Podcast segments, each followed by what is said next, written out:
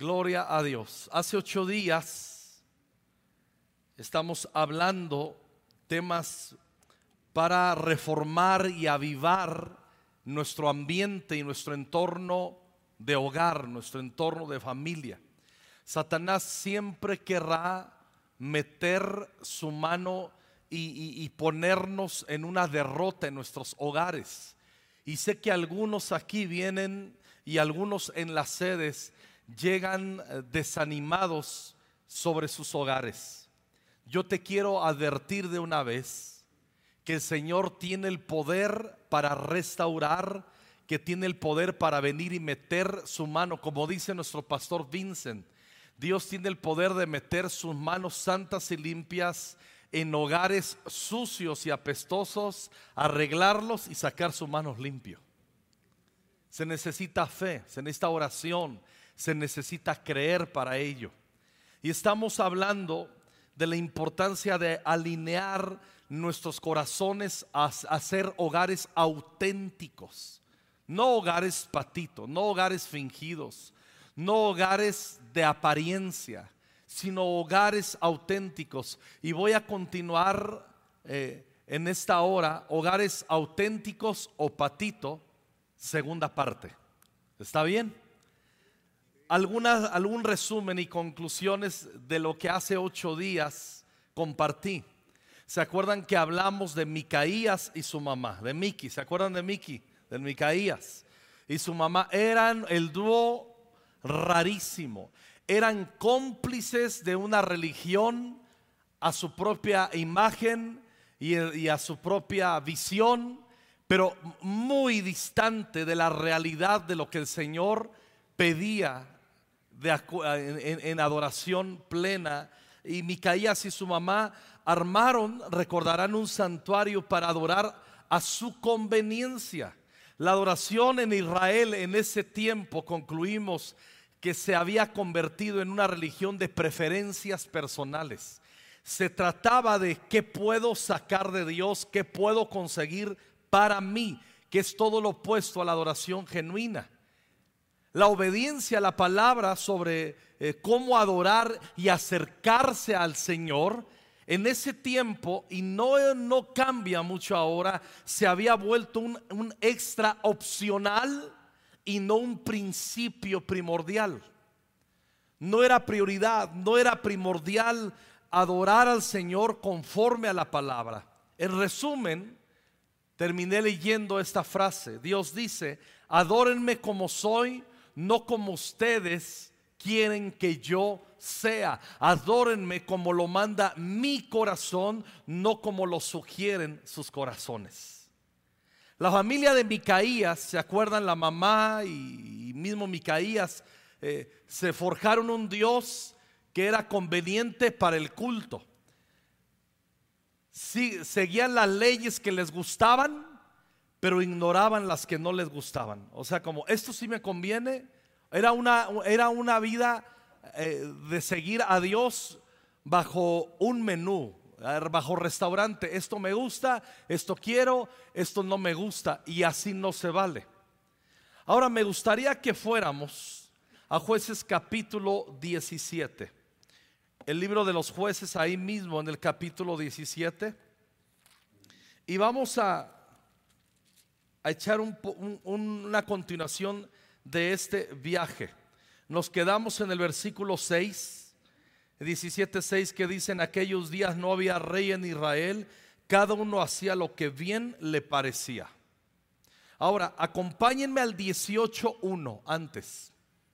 18.1. En aquellos días no había rey en Israel. Noten bien que entre el 17.6 y el 18.1 hay una diferencia de pocos versículos, 1, 2, 3, 4, 5, 6, hay siete versículos. Y entre, entre siete versículos se dice lo mismo, no había rey en Israel. Dándonos a entender el Espíritu Santo que cuando nosotros no dejamos que el gobierno de Dios esté en nuestro corazón, vamos a terminar haciendo lo que dicen estos versículos. Dice el versículo 7. ¿Se acuerdan que hicieron un Dios? ¿Se acuerdan que trajeron, hicieron una imagen de Dios eh, como ellos concebían que era? Y dice el versículo 7, y había un joven de Belén, de Judá, de la tribu de Judá, el cual era levita y forastero de allí. Este hombre partió de la ciudad de Belén de, de, Judá para ir a vivir donde pudiera encontrar lugar y llegando en su camino al monte de Efraín, vino a la casa de Micaía. Y Micaía le dijo, ¿de dónde vienes? Y el levita le respondió, soy de Belén de Judá y voy a vivir donde pueda encontrar lugar. Entonces Micaía le dijo, quédate en mi casa y serás para mí padre y sacerdote. Y yo te daré diez ciclos de plata por año, vestidos y comida. ¿Y qué dice? El levita se quedó. Agradó pues a Levita morar con aquel hombre y fue para él como uno de sus hijos. Y Micaía consagró a Levita. Qué interesante. Todo al revés. Micaía consagró a Levita y, y aquel joven le servía de sacerdote y permaneció en casa de Micaía. Y Micaía dijo, ¿qué dijo? Ahora sé que Jehová me prosperará porque tengo un levita por sacerdote. O sea, Micaía, el Miki era un tipo tan tonto. Ya había hecho un Dios con su mamá, una imagen. Pero ahora se le aparece la oportunidad de un joven levita de Belén de Judá, que para empezar ese levita ha dejado su ciudad natal, donde debía de estar sirviendo al pueblo como un sacerdote. O sea, estamos hablando taradito encontrándose con taradito. Un abismo llama otro abismo. Y llega este joven levita que no tenía que nada que hacer ahí. Y dice el versículo 8 que iba en busca de algún otro lugar donde vivir. ¿Cuál otro lugar si su lugar era el Belén de Judá donde tendría que estar ofreciendo y ministrando y oficiando de acuerdo a su llamado y su identidad como levita? Pero el versículo 9, cuando se encontró con Micaías, Micaías, escuchen bien, ve la oportunidad de hacer un santuario más impresionante, con mejor maquillaje, que se parezca más a lo auténtico y el levita es el socio, es el levita desubicado, perdido, sin vergüenza, vago, es el socio por excelencia para las motivaciones corruptas de Micaías. Entonces llega este levita, se encuentran y observen de Micaías, del querido Miki, que en lugar de arrepentirse, decide con su mamá profundizar en su proyecto de adoración familiar patito. No auténtica, chafa. O sea, en vez de arrepentirse, dicen, pues ya tenemos la imagen y al último termina diciendo, wow, hasta un levita me llegó a mi casa, lo contrato, hace un contrato ahí y termina diciendo de las cosas más terribles. Dice, ahora sé que Jehová me prosperará porque tengo un levita por sacerdote. O sea, estoy haciendo mi religión lo más parecida a la auténtica, aunque sé que no es auténtica. Pero yo no tengo ningún conflicto, está diciendo Micaías. Escuchen bien lo que voy a decir. Siempre el diablo ofrecerá a un vago que afirme las motivaciones impuras ante Dios que pueda haber en nuestro corazón. Siempre se te va a aparecer un vago, un levita sin vergüenza que va a alimentar todas esas motivaciones impuras que hay en nuestro corazón.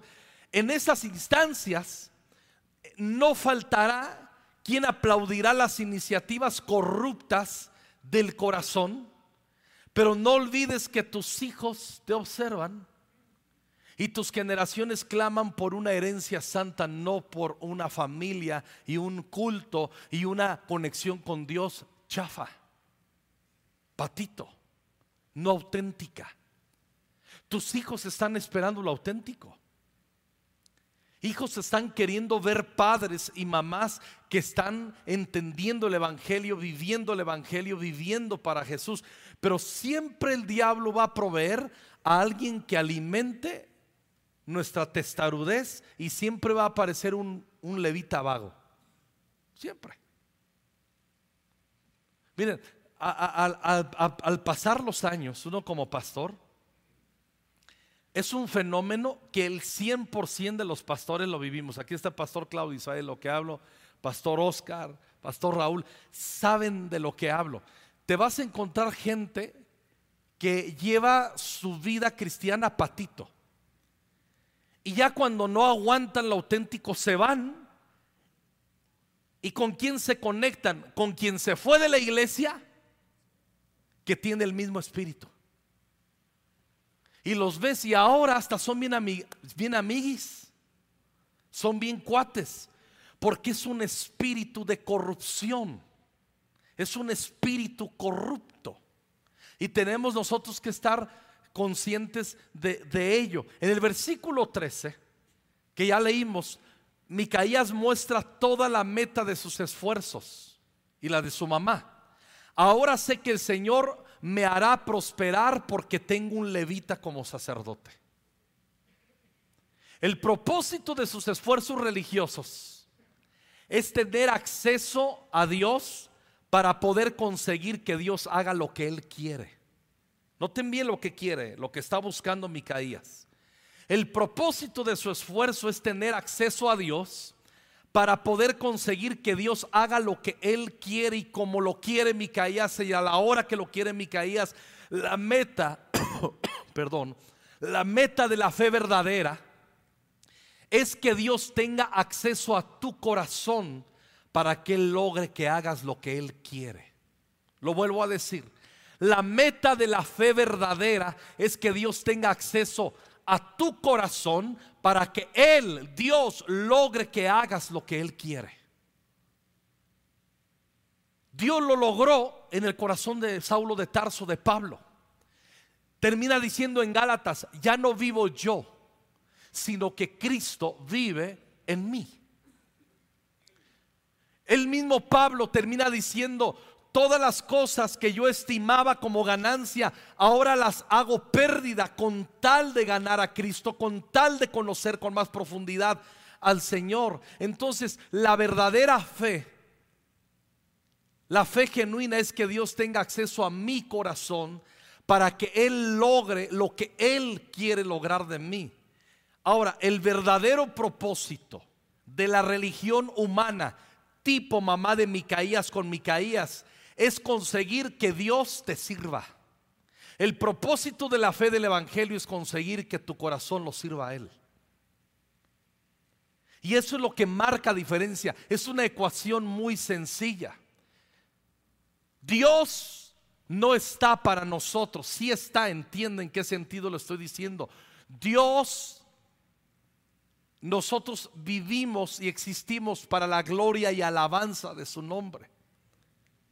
Nosotros estamos para que Él pueda conseguir a través de nosotros y de nuestras familias lo que Él anhela. No es una casualidad que tú trabajas donde trabajas, no es una casualidad que tú te has mudado a vivir a donde vives, no es una casualidad que tú eres el vecino de quien eres vecino. Dios está queriendo conseguir gente, personas, meter su reino, pero nosotros tenemos que entender que para eso estamos. Pero ¿por qué realmente querríamos dejar que Dios gobierne nuestros corazones para que lo sirvamos? Nunca querríamos si lo reducimos a una imagen hecha por el hombre, como lo hizo Micaías, o una proyección de nosotros mismos en nuestras mentes, o, o tener a Dios como un perro de esos perritos que mueven la cabeza sintiendo que está de acuerdo con nuestras ideas. A veces queremos tener a Dios así. ¿Han visto esos perritos bien simpáticos que los ponen en la mesa o, están en el tablero del carro? Que eh, un tope y cómo se hacen los perritos. ¿Sí? Y esos perritos, cuando tú te lo propones, les mueves la cabeza y te van a decir que sí a lo que tú quieras. ¿Están de acuerdo conmigo? Y a veces queremos que Dios sea el perrito que a todo dice sí y Dios no es. Dios no es así. Dios es digno de nuestra obediencia y de nuestro corazón. Él está buscando corazones así. Timothy Keller, el pastor Tim Keller, dice esto. La tragedia de la religión hecha por el hombre es que siempre reduce a Dios a alguien que ha de ser controlado. En vez de ver a Dios como aquel que tiene el control y es digno de la adoración real y completa. Reducir a Dios nos deja adorando a un Dios que no puede, no puede ayudar ni salvar ni bendecir. Ahora, en jueces 18, ya vimos que contrata su levita y dice, pues en, vez de arrepentirse, dice, ahora si ya tenía a Jehová Dios imagen, ahora hasta tengo un levita que Dios me lo trajo a la puerta de mi casa. No se lo trajo Dios a la puerta de su casa, la llevó el diablo. Porque eso no lo está volviendo a Dios. Le está alimentando una religión falsa, una conexión falsa con Dios. Ahora, la palabra religión es correcta. La Biblia habla de la religión correcta, de la religión pura. Si hay religión pura, hay religión impura. ¿Me explico? Tanto en Santiago en el Nuevo Testamento y tú lo vas a ver en los profetas mayores en el Antiguo Testamento habla de la verdadera religión. Religión es religar, conectarse con Dios, tener una comunión con Dios. Pero cuando hacemos una religión donde queremos que el resultado es que Dios se convierta en nuestro lacayo, estamos equivocados. La verdadera religión, la práctica de la verdadera religión nos convierte en personas humildes, que servimos al Señor, que servimos a los demás. En jueces 18 tú vas a encontrar, no tenemos tiempo, luego lo lees en tu casa. Es increíble jueces capítulo 18, porque aparece los espías de la tribu de Dan. Y esa tribu de Dan, que por cierto cuando tú ves en Apocalipsis, de las tribus en el cielo, la que no aparece es la de Dan. Ahí se las dejo.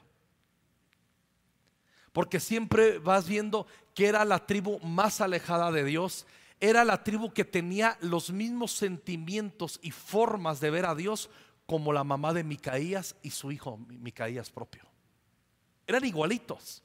Y resulta que están, encuentran por ahí, eh, quieren conquistar una tierra, no habían tenido fe históricamente, eran vagos, eran ausentes de la voluntad de Dios, vivían como mucha gente vive, cristianos de domingo, entre semana ni se acuerdan que hay Espíritu Santo, ni se acuerdan que hay palabra de Dios, ni se acuerdan que hay gente que ganar para Cristo, ni se acuerdan que hay que ser ejemplo a, los demás. O sea, simplemente eran, eran unos ausentes de Dios ajenos a la vida de Dios, como dicen Efesios, por ser ignorantes. Pero cuando llegamos al 18, 14, esa tribu de, Dan, perdón, ay, ese gallo tempranero, Padre Santo. 18:14 dice, en aquellos días, cinco hombres de la tribu de Dan, que habían ido a reconocer la tierra de Lais, dijeron a sus hermanos, escuchen lo que les preguntan, ¿No sabéis que en estas casas hay efod y terafines, o sea, monitos, santos como le llamamos, estatuas? Y una imagen de talla y, una de fundición refiriéndose a la de Miki. Mirad por tanto lo que habéis de hacer. Cuando llegaron allá, vieron a la casa vinieron a la casa del joven levita en casa de Micaía y le preguntaron cómo estaba, etcétera, etcétera. Versículo 18, por el tiempo. Dice así, entrando pues aquellos en la casa de Micaía, tomaron la imagen de la de talla, el efod, los terafines y la imagen de fundición y el sacerdote les dijo, el, que, el muchacho que tenía contratado, ¿qué hacen? Ahora escuchen muy bien, todo aquello en lo que puso una confianza Micaías, llegan los de Dan y se lo roban. Eso es lo que pasa. Siempre Dios va a permitir que aquello en lo que hemos puesto nuestra confianza, que no es Él, quede exhibido como falso. Para regresar a Él. Siempre. Es lo que aprendemos aquí. ¿De qué le sirvió todo el rollo a Micaías contratar a Levita, hacer todo eso? Llegan los de Dan y dicen, oigan, pues en esa casa hay terafines, o sea, estatuas que adoran, está todo lo que ya leímos. Y cuando llega y le dice, ¿qué onda? Le dice levita contratado, ¿a dónde van? Y el versículo 19 para rematarla.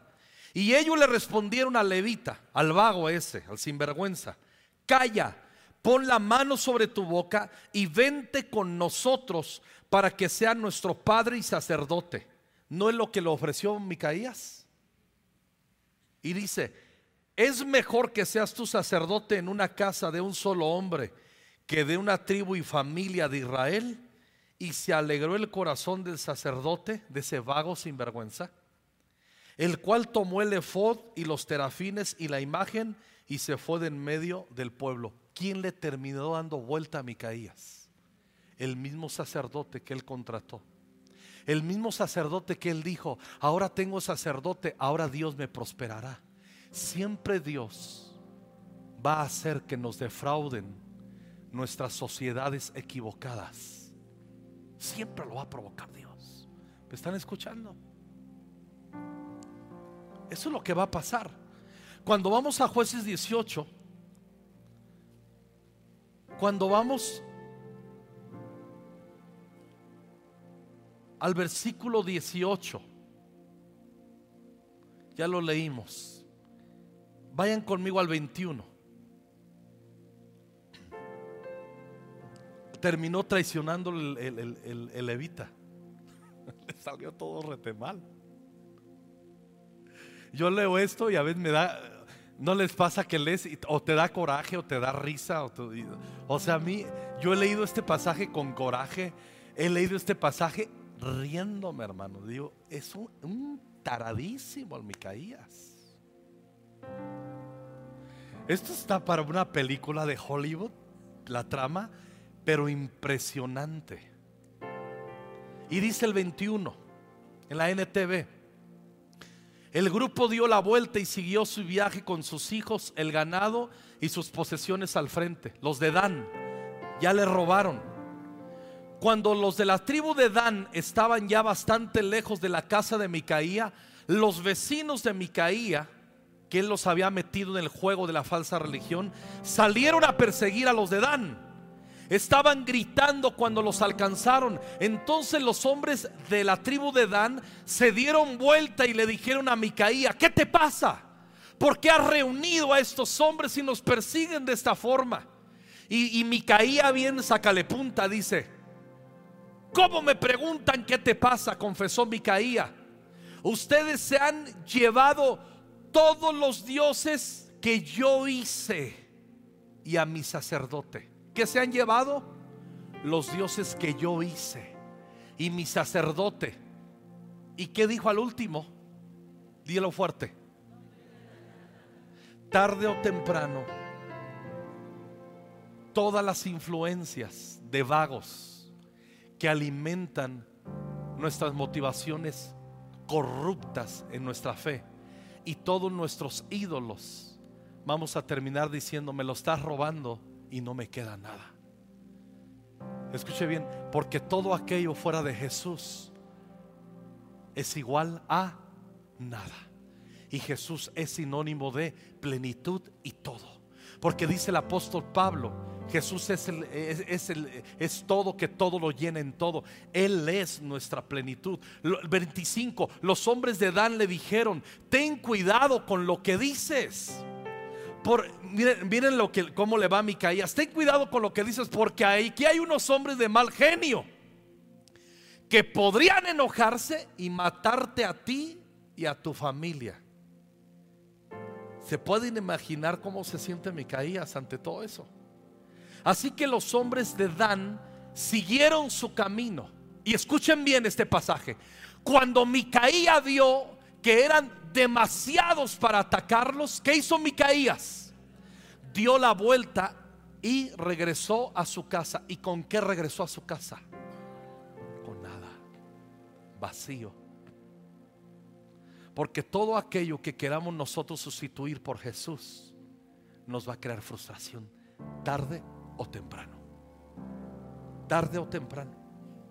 El Dios que estemos fabricando tarde o temprano, hasta de repente vas a sentir que el Dios que fabricas, hasta te llega un levita y te dice, ah, qué chido, qué padre, wow, y lo que tú quieras, pero tarde o temprano te vas a dar la vuelta y regresar a tu casa diciendo, ¿de qué me sirvió esta, falta, esta falsa devoción?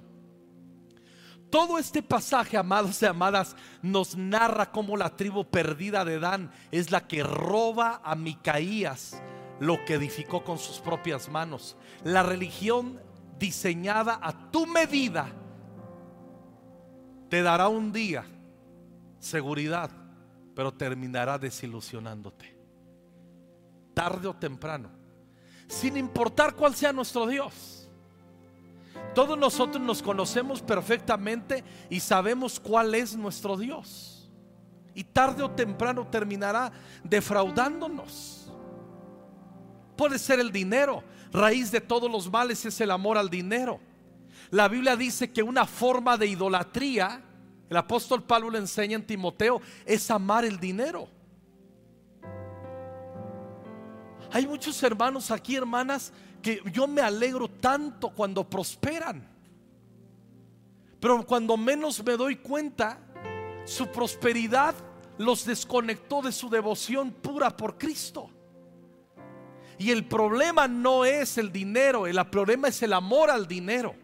Sin importar cuál sea nuestro Dios, puede ser el dinero, puede ser el poder, el sentir que tenemos poder, puede ser alguna relación tóxica o corrupta que nos aferramos a ella, que le estamos llorando a un Saúl.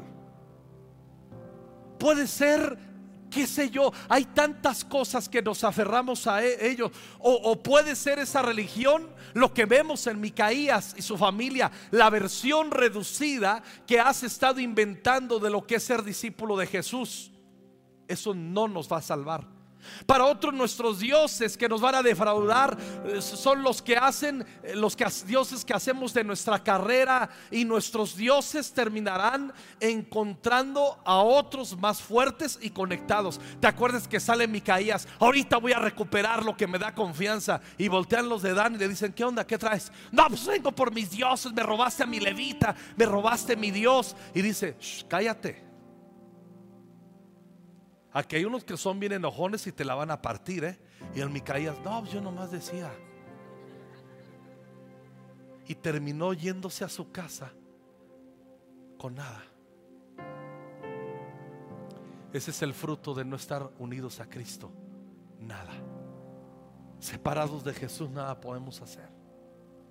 Ese es el fruto de no tener una relación viva con la palabra y con Cristo. Nada. Frustración. Hay unos que hacen de su carrera un ídolo.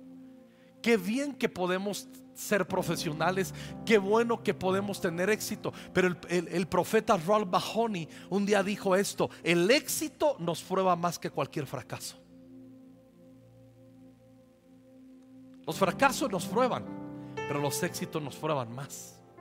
Ahí es donde nosotros terminamos eh, viendo.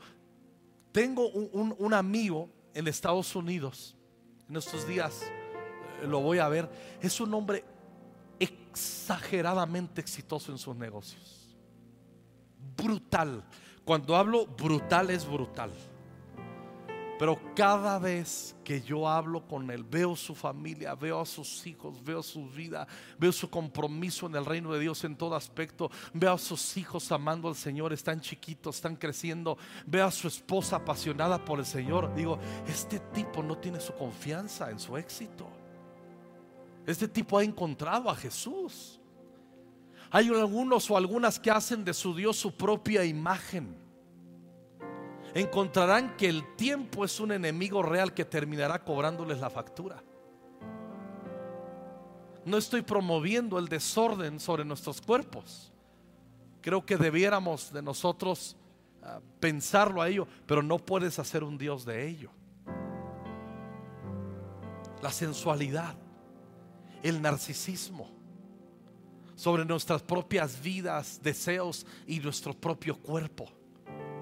Es impresionante. Muchos cuánto tiempo invierten queriéndose verse bien. Y también es impresionante otros que no invierten tiempo intentando verse bien. Ambas cosas son un extremo y ambas cosas son pecaminosas. ¿Me estoy explicando? Micaías fue bendecido. Escuchen bien. Te dicen, ¿cómo dices que, pastor, que Micaías fue bendecido? Micaías, toda la historia de Micaías y, su, y su, mamá y todo, nos, nos da una conclusión. Micaías encontró una bendición. Y les voy a decir cuál es. ¿Quieren saberla? Descubrió el vacío de su Dios antes de morir, cuando aún no era demasiado tarde. Descubrió que no vale la pena estar separados de Jesús. Descubrió que separado del Señor nada puede hacer. Descubrió que todo aquello es vanidad. Y en nuestros hogares, un hogar genuino tiene una pasión por el Señor. Una familia genuina, una familia que no es patito, tiene su afecto en el Señor, tiene su confianza en el Señor, tiene su pasión en el Señor. ¿Qué están viendo tus hijos? Quiero terminar con un pasaje. Escúchenme allá en Chimalhuacán. Escúchenme en Texcoco, amados, amadas. Amigos, amigas que vienen por primera vez, escúchenme en Tizayuca, escúchenme en Tecomazusco, escúchenme en Tlaxcala, escuchen en Valle de Chalco, escuchen cada una de las sedes. Escuchen. En Job 22 lo leí en muchas versiones. Buenísimo, pero eh, creo que me quedé con esta. Sí. Job 22, 21. ¿Cómo puedo quitarme la etiqueta de patito en mi hogar y en mi familia? ¿Cómo puedo regresar al Señor? ¿Cómo puedo regresar a ser genuino otra vez? ¿Cómo puedo traer la gloria de Dios y el reino de Dios a mi casa de nuevo? Yo quiero eso. Tú lo quieres también, ¿verdad? Y dice Job 22, 21, sométete a Dios y tendrás paz, entonces te irá bien. ¿Sabes cómo la versión 60 aquí me encanta? Vuelve ahora en amistad con Dios y tendrás paz y por eso te sobrevendrá bien. Volver a una amistad con Dios. Y aquí dice rudamente, sométete a Dios y tendrás paz. Entonces te irá bien. Escucha las instrucciones de Dios y guárdalas en tu corazón si te vuelves al Todopoderoso, serás restaurado. Por lo tanto, limpia tu vida. Si renuncias a tu codicia del dinero y arrojas tu, tu precioso oro al río, el Todopoderoso será tu tesoro. Él será tu plata preciosa. Y aquí me quiero detener. Es un intercambio. Es lo que descubrió Micaías. Él tenía su confianza en dioses falsos y en levitas falsos. Y lo que está diciendo, quieres el favor de Dios, dice, agarra todo aquello en lo que estás confiando que no es Dios, tíralo al río, deshazte de él. Y entonces Dios va a venir. Él, escuchen bien, Dios no comparte su gloria donde hay corazones idólatras. Dios no, no quiere estar ahí. Versículo 26. Entonces te deleitarás en el Todopoderoso y levantarás tu mirada a Dios. Orarás a Él y te escuchará. Y cumplirás los votos que le hiciste. Prosperarás. ¿Qué dice? prosperarás en todo lo que decidas hacer. y la luz brillará delante de ti en el camino. ¿Qué más? ¿Qué más? Regresarnos al Señor. Volver en una amistad con Dios. Decirle, Señor, aquí está mi vida. Señor, todo aquello que ha sido un distractor, renuncio a ello. Micaías terminó bendecido. Entendió que todo aquello que no era Dios, Jehová Dios, le resultó, todo terminó en pérdida, todo terminó en frustración. Le robaron a su levita, sin vergüenza levita, se vendió por más lana. Es increíble lo que le pasó. Ese pasaje está escrito para nuestra enseñanza, hermanos. Para decirnos, conéctate en tu amistad con Dios. Ten al Señor como tu primer, como tu prioridad. Yo quiero que el Señor sea la prioridad de mi corazón. Y yo quiero volver a mi corazón a someterlo a Dios y tener paz. Y que venga bien. Ten cuidado de los dioses que conservas, que van a llegar los danitas y te lo van a terminar robando. Siempre Dios, así como el diablo manda a un levita sin vergüenza para que ratifique el error, también Dios manda a un danita para que te robe lo que te tiene metido en tu error. Y siempre termina siendo doloroso y siempre termina siendo confrontativo. Pero Micaía regresó a su casa. No registra la palabra más, bien, más con claridad qué sucedió, pero sí aprendió algo Micaías. Otra vez me quedo aquí solo otra vez estoy aquí delante de Dios. Yo creo que él meditó, no iba por ahí, no era así. En lo que tenía confianza se disipó en un soplo.